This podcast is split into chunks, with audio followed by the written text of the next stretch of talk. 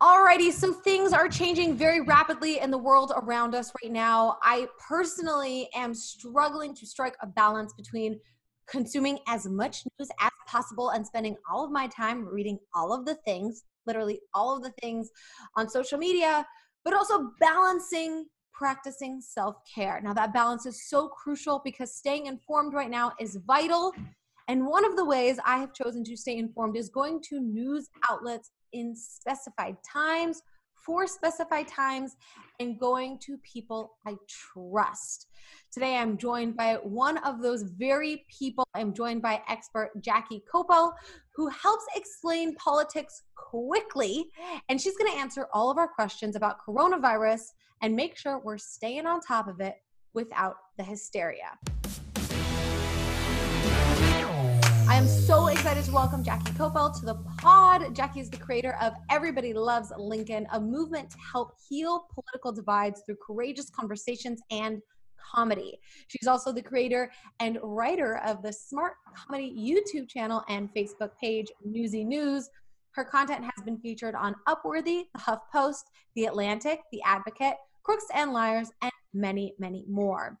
She now posts a news update every weekday on Instagram breaking down the biggest story and explaining it from all sides. I am obsessed with her Instagram feed right now. I am also obsessed with her. She is one of my friends. Hi, Jackie. How are ya? Hi, it's so good to be here. Thank you for what, such a lovely introduction and for having me on. Yeah, how are you doing? How are you holding up right now? Are you staying safe and well? I am I am so safe. I am so inside these days. I couldn't be good. safer. Good. Quite frankly.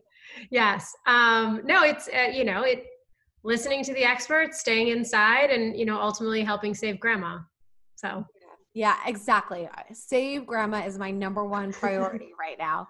Um, now, I want to say this before we go any further. Uh, we are recording this on Monday, uh, the 23rd. So when this comes out on Monday, on Wednesday, uh, we may be living in a completely different world. I feel like things are yes. by the hour, by the minute, by the second. So just be aware of that. So, Jackie, what is the latest and greatest in COVID 19 news? You just had a uh, big interview. Tell me about that. Yeah, so I just interviewed Dr. Ariel Pablos Mendez uh, yesterday, and he is, and for those of you who are interested, you can check out the interview. It is on my Instagram page, which is my name, um, which I think you can probably see somewhere up there. And I'll um, link it in the description box. Thank you. There you go. Um, so he is the former head of the Bureau of Global Health for USAID under Obama. And he is now a professor of medicine at Columbia University. He's actively practicing, sees patients, and is obviously very much on the ground with all of this COVID news and information and actively writing papers with colleagues around the world. So he had a lot of really great stuff to say. Um, generally speaking, uh, I'll just sort of go with like the highlights of it. Were um, starting with the good news is kids are really okay. Um, all of the information, if you look at, and I'll explain, he's basically saying that this virus is acting a lot like the H1N1 virus from a decade ago. Mm-hmm. Most of us actually got the H1N1 virus, we just didn't know. And we were asymptomatic, meaning we didn't show any symptoms, we just got it and then we built up immunity to it.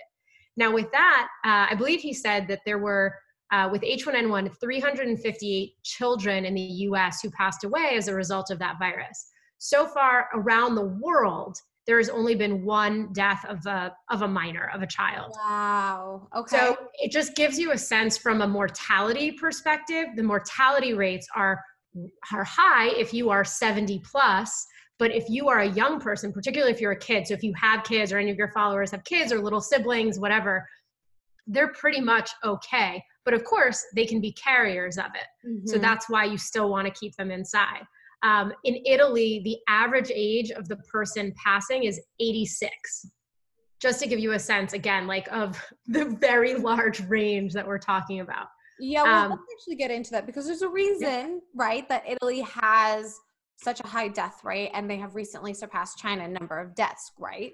Yes. Uh, one of the reasons is that about 25% of their population are older people. Right. So just by the nature of there are more older people, therefore there are more older people unfortunately dying. Um, but obviously, the numbers as they creep up, it gets scarier and scarier. The good news is the numbers are starting of new infections are starting to drop in Italy, which is showing that the uh, social distancing, et cetera, is starting to work. That is really, really important. So we're, you know, getting used to social distancing here in America. We are quarantining. How are you quarantining? And what are some best practices for social isolation? Because I know a lot of people look, there's a lot of bad press out there right now, and there's a lot of um, angry social media at millennials or Gen Zers who are out and about. But there's a lot of right. people who really do care about the health of their communities and care about their loved ones and care about other people's loved ones who are trying to do their best. How can they do their best so that if they are a carrier, they don't transmit the disease to others? I mean, really at this point doing your best is staying home. I mean, unfortunately, so the way that things went down, so I'll explain a little bit of like why we're in such sort of a quote unquote extreme situation. So there's something called uh, something that South Korea did that unfortunately we're unfor- a little too late for is they did what's called contact tracing, which is basically they were able to get testing done really fast. So when you have access to tests, it means you have access to data when you have access to data, you can be really aggressive about things in a good way. So yeah. it, contact tracing is literally finding out who has the virus by testing them and then tracing whoever they came into contact with. Um, unfortunately, there was a decision made by Trump and the CDC uh, about a month, month and a half ago. The World Health Organization actually offered the United States tests, and we turned them down. And Why? that was uh, the, as far as my research has said, it's because we wanted to create our own test. Uh, unfortunately, though, when we created our own test, we then also had problems. Uh, there were issues with the labs, et cetera. So not only was a bad decision made, but then problems with that bad decision. So it it grew and grew, and that is sort of the core reason why we are where we are. Because if we had accepted those tests and we're actively testing, we would know or actively testing at that point right a month right. month and a half ago we would have data so we would know exactly who's getting it exactly who has immunity to it that was something that dr pablos talked a lot about serology is sort of this study of immunity for people and uh, if we knew who, who had immunity we they could be free to go and live their life and not have not let it be a problem uh, so that was sort of the fatal mistake that that the Trump administration and the CDC made then. Uh, and so we're really playing catch up. Mm. So that's why um, we are having to take such extreme action, in, especially in his opinion, and why someone like South Korea, because they had the tests, didn't have to. They really didn't do much social distancing at all. Right. Uh, China basically did both. yeah, yeah. Well, it's interesting with the with the test that from the CDC, like you said, there were problems with it, and that's why we're playing catch up. The other component of playing catch up was that the tests that were effective had to be sent out to Atlanta. And then there was a delay there too. So people are presumably, while waiting for tests, going about their daily lifestyles. Senator Rand Paul, great example, who, while waiting for the results from his test was at the gym, uh, the congressional gym and congressional pool. Um, I do want to uh, uh, say one thing really quick for those listening on the podcast. We are also simultaneously streaming this on Instagram Live, so I will be taking questions along the way, uh, just so that you're aware of what's going on. So, uh, Harvey, you find Mama um, asks, "Is it true that there are different strains and that one strain is worse?" Yes, the answer to that was that there are two strains and one strain is worse. Um, but getting it again, like once you get it, they've said you are immune to yeah, it, right. which is which is good, which is what happens with viruses generally. Mm-hmm. Okay, okay. So let's go back to Trump. He made, like he said, sort of like the fatal mistake of not accepting tests from the Worldwide Health Organization. Um, despite him deciding to call this virus the Chinese virus. Um, Italian doctors report having patients with inexplicable pneumonia and other COVID 19 symptoms in November that they're now thinking might be corona in retrospect. Could this have been spreading worldwide before it popped up in China in December? I, I yeah, I think it, I, that's always possible, right? I mean, one of the one of the doctors in China, he was talking about this before the new year, right? He was the one who put everyone on alert or tried to, yeah. and then they, you know, China suppressed. Yeah, exactly. That's, That's the bet. Exactly. Try to shut him up. Uh, and unfortunately, uh, he continued to serve patients, which was beautiful, but he lost his life because of that. Yeah. Um, so, yes, it's very possible that that's the case. And it's probably likely that that's actually the case. Yeah. Yeah. And it's so unfortunate that we're calling it this because there is a huge uh, increase in hate crimes against Asian, Asian communities because of the stigmatization of those communities and their supposed part in this virus. Um, I don't know how you start your own virus, but okay. Um, now let's get into, let's kind of go back to tests. Because um, that is a huge component that a lot of people are really concerned about. Mm-hmm. Um, that is definitely plaguing this this pandemic in the United States in particular.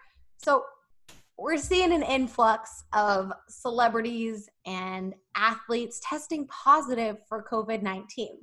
Now, I have a feeling that that doesn't mean that coronavirus is more prevalent in those individuals, but rather that testing is. Is that accurate, Jackie? Yes. Yes. That's the that's been the whole thing is that a lot of people probably have it. You just don't know it and you don't again, you're asymptomatic so yeah just because you're like a famous basketball player does not mean you are more or less likely to have it you are just a human who probably got it so when will tests be ready for the masses for the rest of us plebes out here um, they're coming interestingly enough uh, italy in the dark of night get, uh, sent us 500,000 tests the other day, which was very nice of them. That is um, beautiful. Um, yeah. Isn't it? Um, yeah. And in fact, a lot of countries, Taiwan uh, is committing to sending us, you know, 100,000 masks a week and um, really beautiful, beautiful rallying of people around the world. Um, in terms of the United States, now we have what's, now there's a public-private partnership going on. So uh, Anthony Fauci, who's you know now America's favorite doctor, mm-hmm. um, he said that certainly within, and he said this the other day, so probably from today, it's about, I'd estimate about a week and a half or so, we'll have, you know, enough tests for anyone who really wants one. Um, and it's building each day and more and more they're creating more tests. Uh, there's a the doctor, Dr. Pablos told me Singapore created a test that you can get the results much faster. I mean, labs around the country are now working, uh, as I understand it, pretty much around the clock. But you know, probably another couple weeks. What is involved in a test? I mean, Vice President Mike Pence said it's very invasive. What does that mean? from from what I understand, they basically stick stick a little pipe cleaner, you know, or I mean, a scientific pipe cleaner, guys. Yeah. But they stick it up your nose, like really far. Basically, uh, from what I saw, it was like sort of up to your eye area, and then they pull it out, and then they do the other side, and then it's, they test it. Exactly. And it's essentially what they do to test you for the flu. Now, because we're used to the flu, you're not used to getting a test for the flu, um, but it's very, very similar to the flu. Now, I'm going to take an Instagram question right here. It's a little off topic, but is there anything besides soap, water, and sanitizer or Clorox wipes that will kill it? Um, they say anything with 70% alcohol, basically. I mean, I've seen down to 60%, but yeah, be safe. So, so college campuses, frats with moonshine and uh I mean, like probably what not. Was it called? Right? Jungle juice. Yeah. well, Tito's vodka actually, uh, they sent out a memo. They were like, "Do not use our vodka as a secondary source." Yeah. Um, so I'm not aware of necessarily anything else, um, but just I would look for whatever cleaning product it is. Try and find something with at least seventy percent.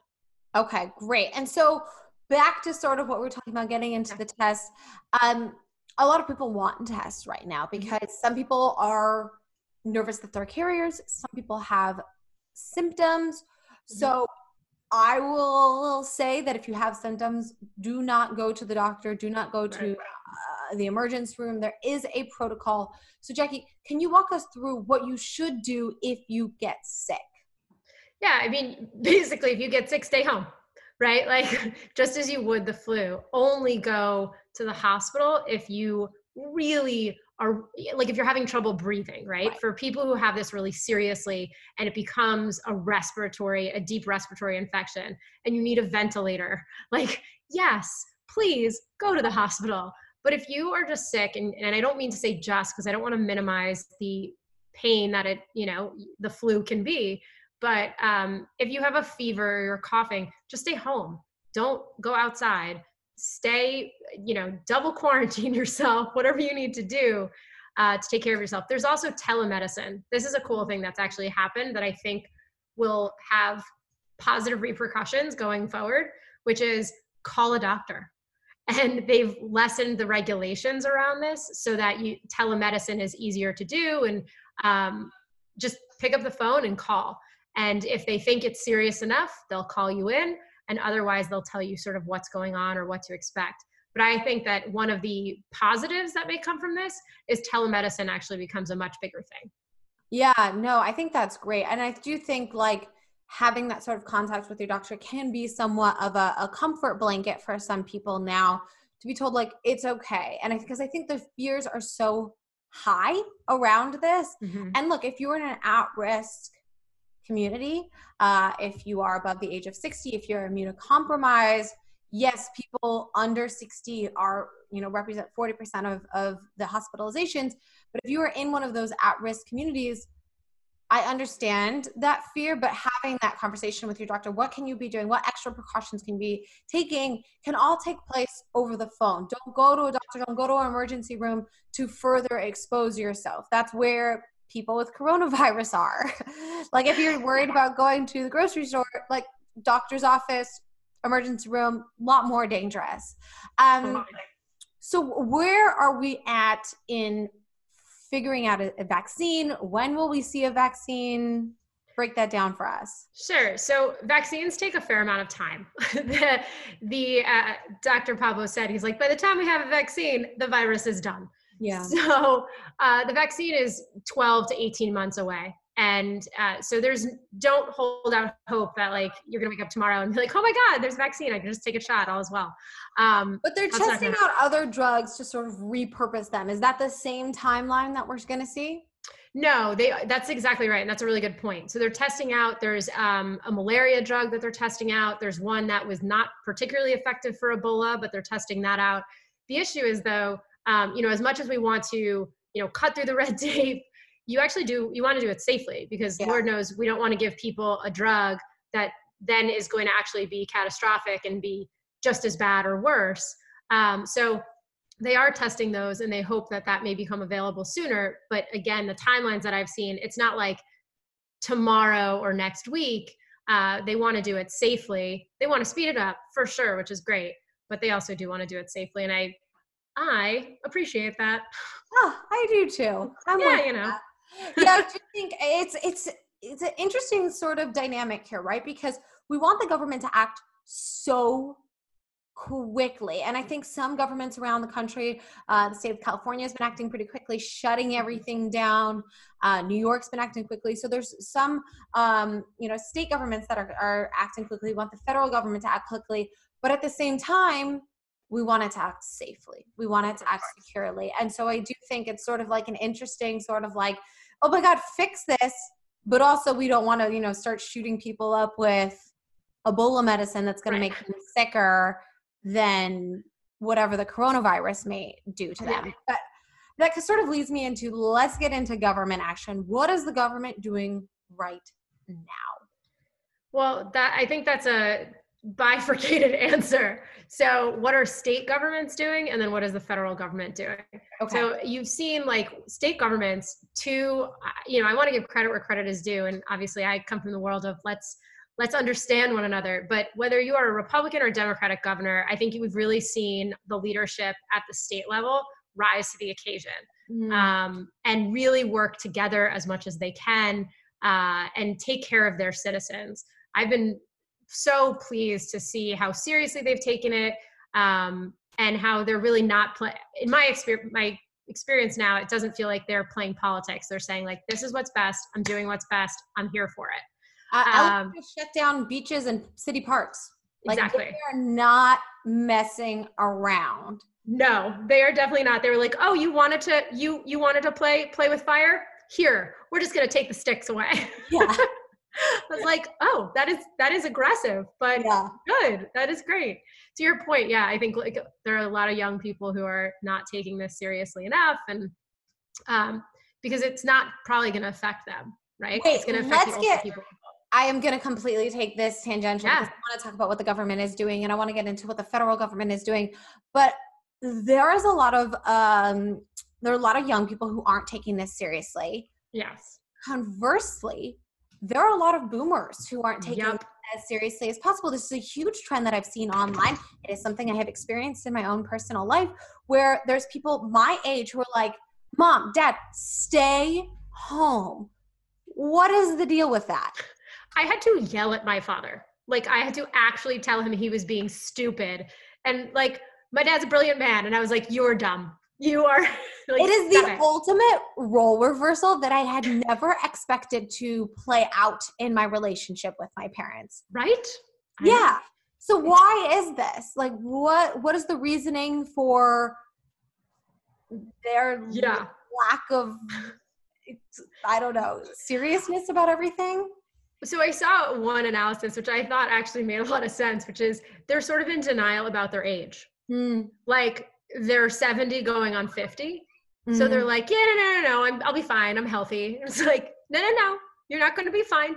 You do not have a special immune system because you were born in a boomer year. yeah. Like, you are not special. So I think that that's actually playing a fairly big role. Um, or it wouldn't surprise me if that's the case. And then, you know, a lot of people are asymptomatic. So they're like, eh, you know, I'm bored or I'm inside. I'm like, no, no, no. Stay home, people. Stay home. I think that's I think that's it. I I've been having this conversation with a lot of friends and people in my community and my understanding is that this is their generation is the first generation where 60 70 is still pretty young. Yeah. You know what I mean? And so Yeah. they feel young, which in the scheme of things they probably are, but Right, their right. bodies maybe haven't caught up. But it's also a generation where fitness and health has really boomed as well. Mhm. Whereas in our grandparents' generation, they weren't they were eating spam and you know Right. whatever they could get a hold of because they're kids of the depression. They just will Mm-hmm. eat what they can.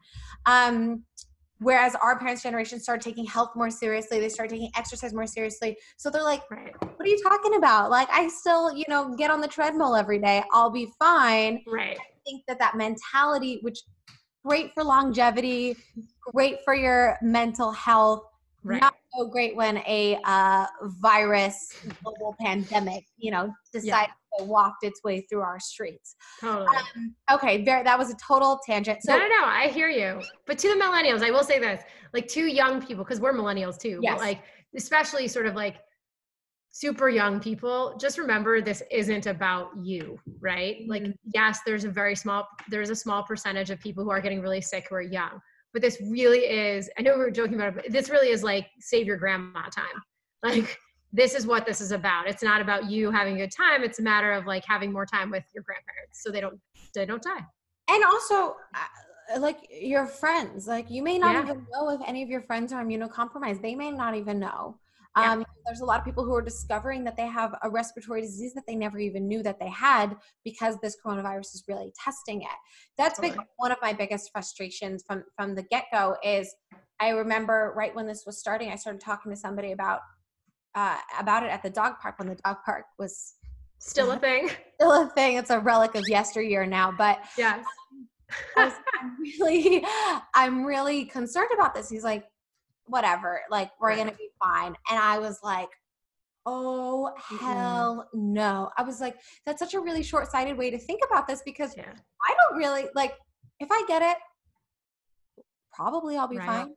Yeah. I'm not worried about me. I'm worried about my 92 year old grandma who's at home. Mhm.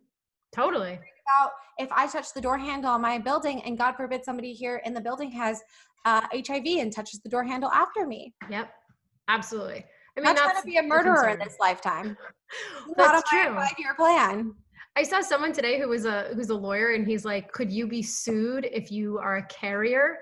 And he said he thought that there was a like he thought that that was like an open possibility and i was like what well because i don't know if that's true or not there but. are legal implications let's say you have go to, to hiv aids right if you have right. aids and you are a known carrier and you don't disclose that information before having sex with somebody and you pass that mm-hmm. disease along there are legal yeah. implications to that so totally. coronavirus could be a very similar scenario mm-hmm. um i mean i guess it goes into whether you know you're a carrier or not right. um but yeah, if you are sick, don't act like everything's fine. Tell the people in your life that you are feeling sick so that they can take the necessary precautions to monitor their own symptoms. Yeah.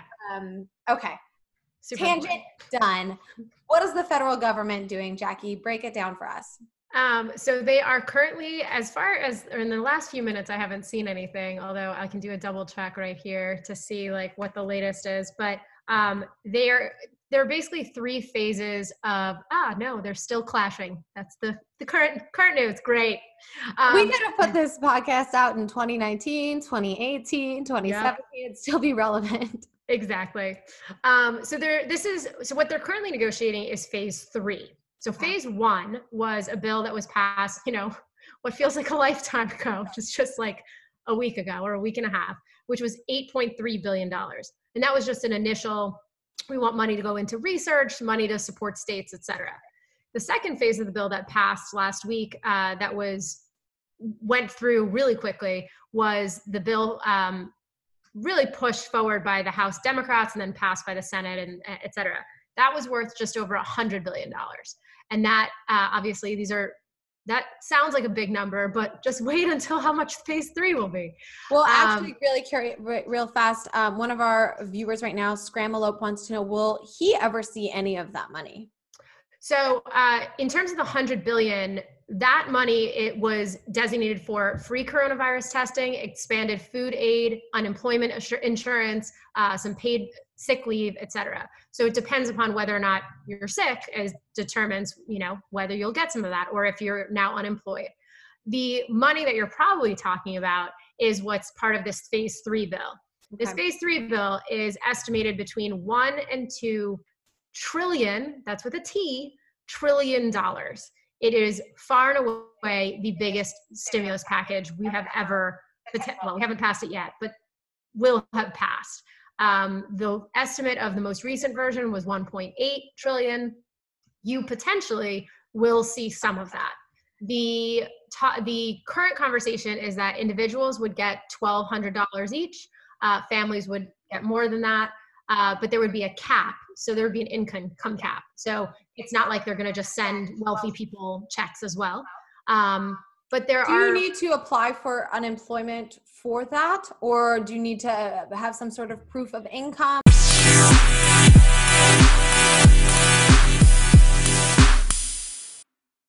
How does that? How is that going to work for people? So, uh, in terms of proof of income, I would assume they'll just go to tax returns to determine who will do that. Uh, as far as I'm aware, you will not have to apply for it. It will just be a check that is sent to you as long as you fit the specifications that they say, right? You don't make too much money, etc. Yeah, I'm just gonna make your job so hard. What if you haven't um, filed taxes yet because of the your the you know delay on having to file taxes? My guess is they'll just base it off of the year before. Okay. Yeah, right. exactly. Um, because they actually extended the deadline. So April 15th is no longer the deadline. They pushed it, I think, to July. So um, so yeah, so in terms of how that'll happen, it'll, you know, it's sort of a check will show up if you again meet the considerations. If you make a lot of money, you won't get a check. And I think most people understand that rightfully so. Um, so in terms of uh, the details and what is happening on the federal in the clashes of both parties, a lot is coming down to how much detail are they going to require in the bill? Because the reason, so Democrats are pushing back on this bill that the Senate GOP is putting forth. The reason they're pushing back is there's currently a $500 billion essentially fund that the Treasury Department would have as of as it's currently stands and as I currently understand it would basically have free reign to give that is for the Democrats that they say that is a pretty scary proposition because there so are no rules. Where where are they worried that would go to bailouts?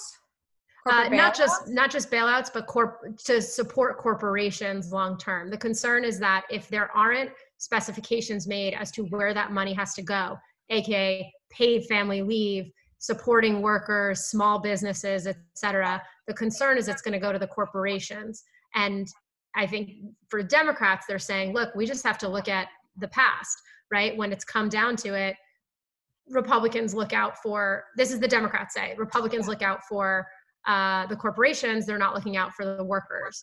Uh, and having a 500, they're calling it a slush fund, right? So having a 500 billion dollar slush fund without any, uh, without, or I shouldn't say any, without a lot of parameters as to where that money goes, can be a, I think, understandably, anyone could say that could be a real problem. So what's the Republicans' argument here? So the Republicans' argument is we need something as fast as possible. Let's pass it right now. Their okay. argument is this is the best, this is what we've got so far, and we need to get uh, support out there as soon as possible. But there's, again, there's pushback also with, uh, and on both sides actually, some of the Republican senators too, people are uncomfortable with the bailing out of industries. Um, Republicans on the Republican side, you know, that's not how they typically like to roll. Yeah. Uh, and on the Democratic side, they say we shouldn't be bailing out corporations, we should be bailing out families and businesses. Uh, and you know, last time we bailed out corporations, they just did stock buybacks. So there has to be some sort of uh, mechanism put in place to prevent that because that just made the, sh- the shareholders wealthier. It didn't yeah. actually. That's not money that went to workers. Trump has actually come out and said he supports uh, that as well, but remains to be seen. Well, speaking of Trump and some action that he has or has not been taking, can you explain what the defense production action is? That term has been thrown around a lot. Um, Democrats are mm, like, I guess my understanding is that he enacted it but didn't take action upon it, and mm-hmm. Democrats are wanting him to take further action on it. Why isn't Trump using? What is it? Why isn't Trump using it? Why do Democrats want him to use it? I don't know why Trump hasn't used it that's unclear to me. Um, he says for people who are unfamiliar with it. So basically, it's uh, it allows the president to help uh, production or manufacturing. It's basically like a wartime tool that says if we need wartime supplies, we can start going into quote unquote wartime production for whatever it is that we need. Now, so typically, ventilators, hospital supplies, masks, anything like that. Right. In this case, that's what it is, right? In the past, it's been different. Yeah, this, yeah, exactly. This is a different war. Uh, so in that case, yeah, it's talking about masks and ventilators and all, and and and the like. Um, unclear why he has not spurred that on. And yes, governors of both parties are asking for it. Okay. All right, that makes sense. Um, uh, yeah, it does seem bizarre why he hasn't started because it was actually. Me, yeah, sorry, I just realized I, re- I did read an article that said he's hoping to have corporations do it uh, sort of of their own volition. I just remembered I, uh, I'd like read that earlier. And then Ford, who are now producing ventilators, and okay, that makes right. Sense. So he's saying he wants like, them to do it their own volition instead of I think having to pay for it. oh, okay, I get that. All right, because it seems like you'd want this to be over as quickly as possible and to have people be um, you know, I guess not drafted into jobs, but put into jobs that then could then uh, increase employment during this time, be doing things to boost the economy, doing things to boost the health of uh, his constituency. Um, so it does seem it, kind of interesting that he's not taking other a- action because it seems like with an election year coming up, he'd want to solve this problem as quickly as possible. How long do we think uh, President Trump has known about this? Um, they say they've known about it since uh, January at least. Um, it was part of uh, intelligence reports that there was a virus and that it was spreading quickly. Um, and you know, look, I, this is not a partisan statement. He brushed it aside, right? There's the video saying where he said, "This is not an issue. It'll be just like the flu it'll be gone in a second don't worry about it so um, this is this has been well known for for now months so uh, yeah other leaders have not had the same reaction other leaders said don't worry about it in public but then in private said otherwise north carolina senator richard burr explained to me what went down uh, in that room. Explain to me the recording and what's going on now. You're talking about the stock issues with Burr?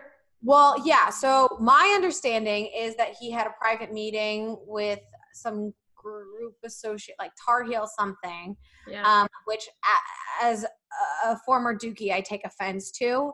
Mm. Um, but uh, all joking aside, but he basically warned them about the implications of this, warned them about how it would affect business, um, but then publicly was saying it wasn't a big deal, and then sold off seven figures in stock. Yeah, no, that that really just beautifully sums it up. There's not. But then, yeah. but he's not he's not alone. I'm picking on him because his was the most egregious. But Senator Dianne yeah. Feinstein on the other side also sold off, uh, I think, about six figures in stock before the economy tanked. What uh, the, the, most that I've read is that they will face fines. Hmm. Is there yeah. anything else that is going to happen to them? Probably no? not. Kelly Loeffler is the other senator as well. The she's I think she's a Republican from Georgia um, who also is part of this. Um, no, I mean, unfortunately, well, the punishment may just be that they lose their seat. Uh, Republicans are absolutely up in arms over Burr and outraged uh, by him in particular because he very forcefully and publicly came out and was like, yeah. "Don't worry about it, folks. It's fine." So get all of my uh, whatever the different tax things are. yeah, exactly. no problem. Account real quick. Yeah, I'll make money, but a lot of people will lose their jobs. It's totally fine and fair. Um, so yeah, no, he. My guess is he will lose his election. Um, probably Kelly Loeffler's the same. She just got to the Senate, so that's uh, going to be a short, short term that she's there. Yeah. Um, Dianne Feinstein is ter- uh, she's putting it bluntly, she's a, a an older woman, and so she's probably not running again anyway. Um, in which case maybe there would be fines. But they there's been a call for, and I think Burr even called for. He said, no, no, let the ethics committee look into it. So at the very least, there'll be an ethics committee uh, discovery, and uh, my guess is there'll be fines, and he'll probably lose his job. I know, and it's hard for me to stomach this, but I know it's true that because we're in such a time right now that everything is amplified and magnified, we mm-hmm. probably figured this we figured this out with the recording and stuff like that. But my guess is this isn't the first time that uh, senators and our leaders have done something like this. Unfortunately, there's a lot of corruption. What are some leaders that are get? Who are some leaders that are getting this right? So I think um, a lot of people uh, really are seeing what New York Governor Mario Cuomo is doing, um, and they are pretty pretty proud of his leadership. Uh, he's taken it seriously. He's basically, you know, he's not playing, it seems, any sort of politics. He's trying to, well, they all play politics, so it's all on a relative scale, but really trying to see this for the public health issue that it is and saying, like, this is this is what matters. Um, I think uh, the Ohio governor has also been really on top of things. He does briefings. He's the one who pushed the primary despite the fact that uh, there was a lot of pushback, and he said no. I'm going to do this. exactly. himself. exactly. And he's like, whatever, I'm doing it. So I think people are seeing his leadership as another example. Uh, Gavin Newsom, you know, because the hot spots are New York and, and California yeah. right now. Um, I think people are seeing Gavin Newsom and saying that he's doing a really good job too, advocating on behalf of the citizens. So you're seeing it like i said it's either side. This is not a partisan a partisan thing at this point. You're really just seeing leadership really good leadership rise to the occasion. And that's a really what uh, illinois governor as well. He's been really vocal about uh, the needs for his state and what is and isn't happening. So i think people are really appreciative of uh, what's hap- what's going on and that the leadership that they have at the state level is working is there a scenario where we come out of this more united and more willing to work across the aisle together um, after this pandemic? Um, I think that this pandemic will, I think it reminds us that we are literally all in this together because yeah. we share the same air, right? You can be wealthy or poor and you still breathe the same air. So I think that this will be of value um, to you know remembering that it's literally we are one team and you don't really have a choice in the matter so yeah. on that front i think it'll be i think it'll be good um, do i think somehow this is going to go kumbaya and we're all going to be like we're americans and let's just be totally full of common sense. No i don't think that's going to be the case. And i you know as things settle down it's interesting. Obviously it's very different from from 9-11 but mm-hmm. it was it does feel like some sort of an attack that is attacking the country as a whole which 9-11 felt like as well. And after that we saw a huge level of unity and patriotism and you know kumbayaing um, but it does feel like we're in a very different political climate now so maybe we won't get to that point but somewhere near hopefully. Um, my last question before i get to questions from uh, people from instagram is how do you think that this will affect the election in november? Will it happen in november? Will it be postponed i'm pretty sure the, the election will happen one of the things that a lot of uh, great thinkers uh, one of the things i've read is they said this may help us move not just to an election day but an election week or an election month. So mm-hmm. um, that's something to consider down the line. Do I think it'll happen this year? Not sure. Uh, I think it depends upon how long this lasts. But with social distancing, and again, once we have, and now we are getting them, having lots of tests changes the game completely. Because when you have data, you can track data, which means you can track hotspots, which means you can prep for where there could be a peak it makes the whole situation so much better. Uh, so I don't think it's going to, it's not like we're going to all be in our homes in November. I, I do not believe that. And none of the experts believe that or anything. Um, the impact that this will have on the election, I think is going to be profound. Uh, but I, a lot will depend, I believe, on how, well, how the economy does. Yeah. Um, I think generally speaking, again, these are broad strokes I'm giving, but generally speaking, I think people are pretty disappointed the way that Trump uh, really missed the ball, dropped the ball, looked aside, askance at the ball, whatever you want to call it, uh, at the beginning of this. So, in, in, terms of how he handled the health side of things, I think people are not so not so thrilled. Mm. Uh, how the economy goes is probably what will what may end up deciding the election. I think everyone understands we are in a recession at this. And uh, the question is will the economy really be recovering in any way where he can say, hey, we had a global pandemic and I, you know, guided us through that pandemic and now we're on the upswing. It's going to be quite difficult. Like, it was never going to be an easy election. It's going to be quite difficult for him, but uh, he has a lot of money.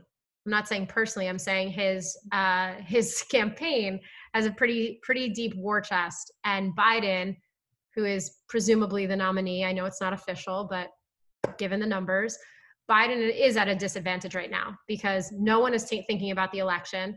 People are concerned about how much money they have, so they're not going to be making contributions at the same level. Uh, even wealthy people, the stock market has has dipped yeah. considerably, so they've lost a fair amount of money. So on the one hand, Trump, you know, it may not matter how much money Biden raises. If if we're in a deep recession, Trump almost definitely loses. Um, mm, okay. But because people care mostly about two things, right? They care about their money and their health. So if they are healthy, but their bank All account is not exactly, then they're probably going to be pretty displeased as to how this went if somehow this stimulus is able to really catapult us out fairly quickly, sure. But if you just imagine this second quarter is decimated, are we going to really have recovered by November? Probably not. I don't want to say, you know, I don't want to say everything is is doom and gloom because it's not and there are some beautiful things that'll come of this, but it's going to be a really rough summer. Yeah, I think um, that's important to remind everybody. And I keep trying to do this just for my own mental health, but also via the podcast and social media is like there are going to be great things that come from this. There are going to be horrendous, gut wrenching things that come from this, both to our families, our communities, maybe our own health. Um, to our to our economy, to our bank accounts.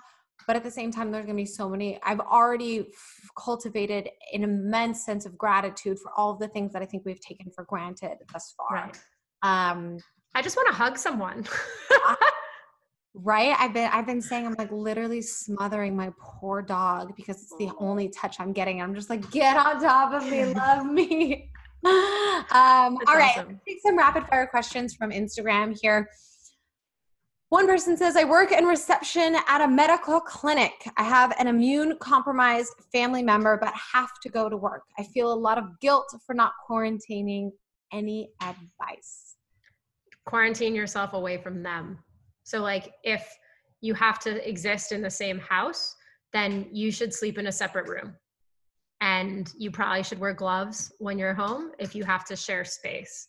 Um, but that's, I would, I mean, just being blunt, like, I'd be concerned and I would quarantine within the apartment as much as possible. Yeah. Just yeah. keeping gloves on, put a mask on them. I don't know. I don't know exactly medical advice, but try not to touch anything in the kitchen, any common spaces, anything like that. Now, uh, Alejandro Mala 1970 on Instagram Live says, "What is happening to the homeless people right now?"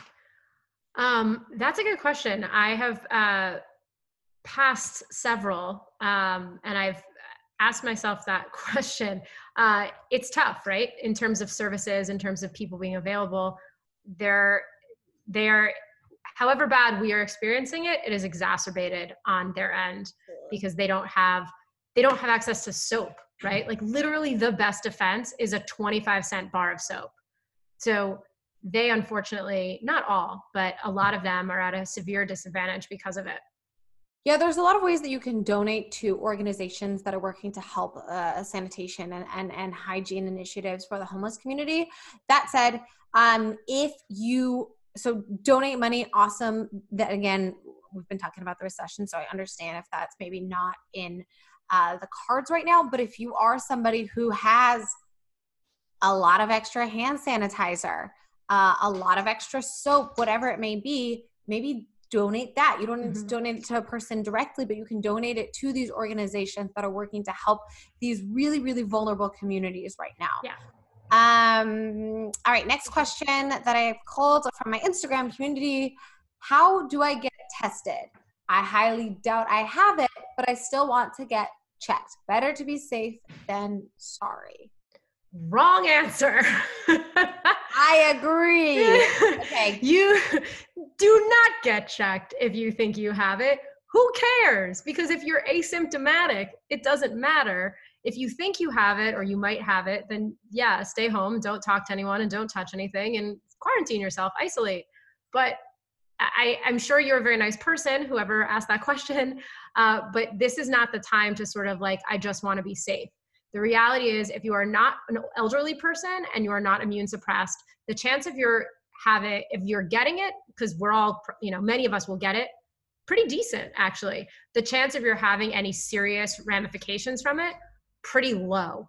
Um, if you, particularly, if you are under 60 years old, it's like no one is in the clear. I'm not implying there are not exceptions, but you're mostly fine. And if you're under 30, there's like z- basically almost zero mortality rate for healthy people. But you're still under, gonna have you know. a really sucky yeah most likely you could be a carrier you could have no idea or you could have a really really bad flu which is what i'm seeing a lot on social yeah. media people having I I am under the mentality that everybody should act as if they have it and as if everybody they come in contact with has it has as it. well. You don't need a test, you should just act that way. Quarantine yourself, stay away from others because you actually don't know if they're they could be not showing symptoms again, they could be a carrier. You could be a carrier, act as if you have it. Um, and protect yourself and protect the people around you, but you do not need to get as has again, unless you are having trouble breathing, um, yeah. stay home. Absolutely. Um, all right. I have symptoms confirmed by a doctor, but no way to get tested in Tennessee without being admitted to a hospital. How do I know I still I won't still be susceptible to COVID-19 later? So if you have it, if you actually have it, then you will build up you know they believe you'll build up an immunity to it so the chance of you're being reinfected with that specific strain is not really a thing right it's they say it seems to be working just like other viruses which is once you have it you're probably not reinfected now could you get reinfected by a different strain yes in theory that is possible but if it is a close strain maybe you have some immunity built up for that purpose um, so the reason they're not testing you even if you have some of the symptoms is because you probably don't have an extreme case of it. So you're just, you know, just stay at home, hang out, um, hydrate, sleep. Yeah, exactly. Watch Love is Blind. I don't know.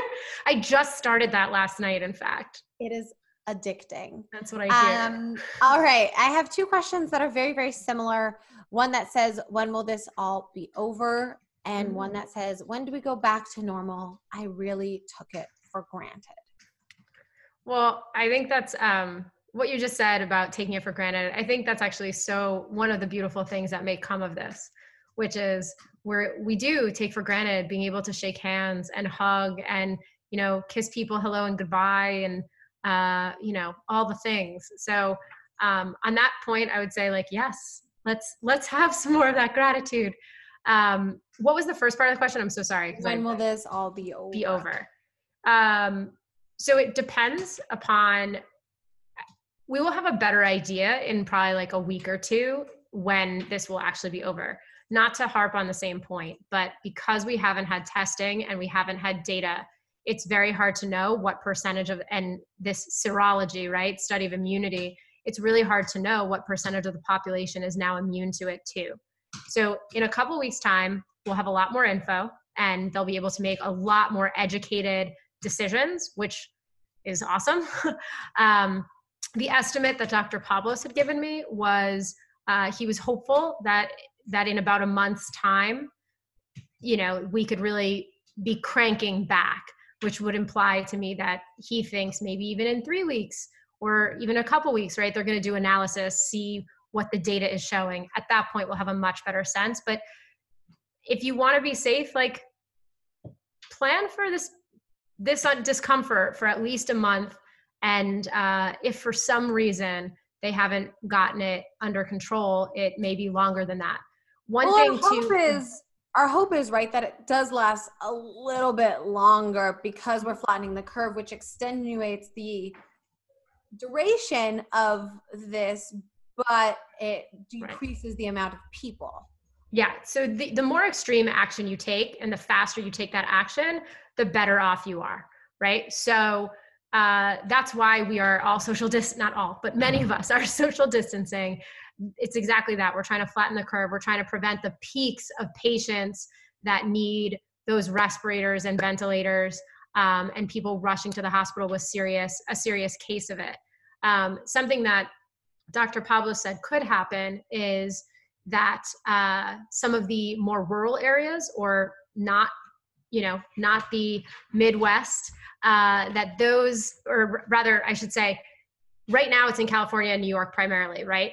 But that because of travel patterns, et cetera, it is possible that uh, maybe in a month or so, some of the middle of the country sees some peaks. So you just want to be conscious of that. Again, there are waves and there are reasons there are waves. And speaking of waves, will it be an annual thing like the flu? Mm. Scramble mm. on Instagram Live wants to know. Um, I don't think. I mean, I, no, no one has said that this is going to be an annual thing. But if you look, right, we had H1N1 about a decade ago, and that this is operating sort of similarly. Although H1N1 had higher mortality rates. Um, so again, you know, this spread faster, and this this is sort of more people um, feeling some of the impact. But in terms of mortality, after speaking with him, I felt a lot better because I I realized, um, you know, unfortunately, but for but fortunately for most people, this really is a disease from a mortality perspective, a death perspective that really just affects elderly people. And I'm yeah. not trying to minimize anyone's life.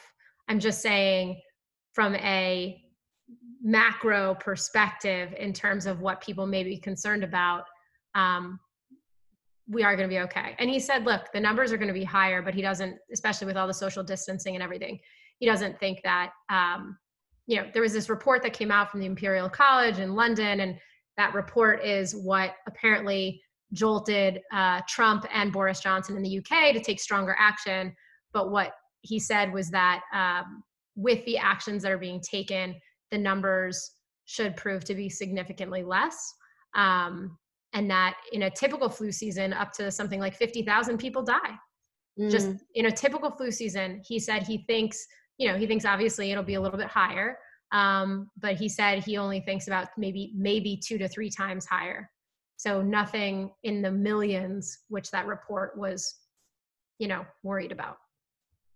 So let this information quell your anxiety. Do not let it quell your quarantine. Stay inside. Yes. Um, there are still, uh, if only for your grandma, stay inside. But if you're concerned about your health as well, there are a lot of young people who are being hospitalized. There are a lot of people who are dying as well. Of course, with this just a generalization, uh, and Jackie's talking about percentages. So if you are concerned about your own health, also stay inside. I think the rule of thumb here is to act like you have it and act like everybody else has it. You know, again, with Jackie's information, let it quell your anxiety. Yeah. Information is power. Do not over consume uh, the news because you will go crazy. Make time for yeah. love is blind. Make time to, if you are quarantining with somebody else, make time to uh, be with them. Enjoy this moment. I think, you know, again, we've, we've talked about this throughout the podcast is we've t- already taken so much for granted. Mm-hmm. You have time now to be at home with your loved ones. Like really, really, really, really uh, bask in that and and have gratitude for that um, and don't take it for granted. Jackie, thank you so, so, so much for coming on the podcast. I so appreciate your uh, wealth of knowledge. If you guys want more politics explained quickly, you can follow Jackie at Jackie Koppell, which will be linked in the description box below. If you have a question and want to be featured on the next episode, please send me a DM to at Hannah Cranston or email tmthshow at gmail.com. Please be sure to subscribe so that you don't miss a single episode. Also, if you have a moment during your quarantine, please rate and review this podcast. It is life for those of us in the podcast world. And just a reminder, we'll be coming at you every Wednesday. So buckle up because it's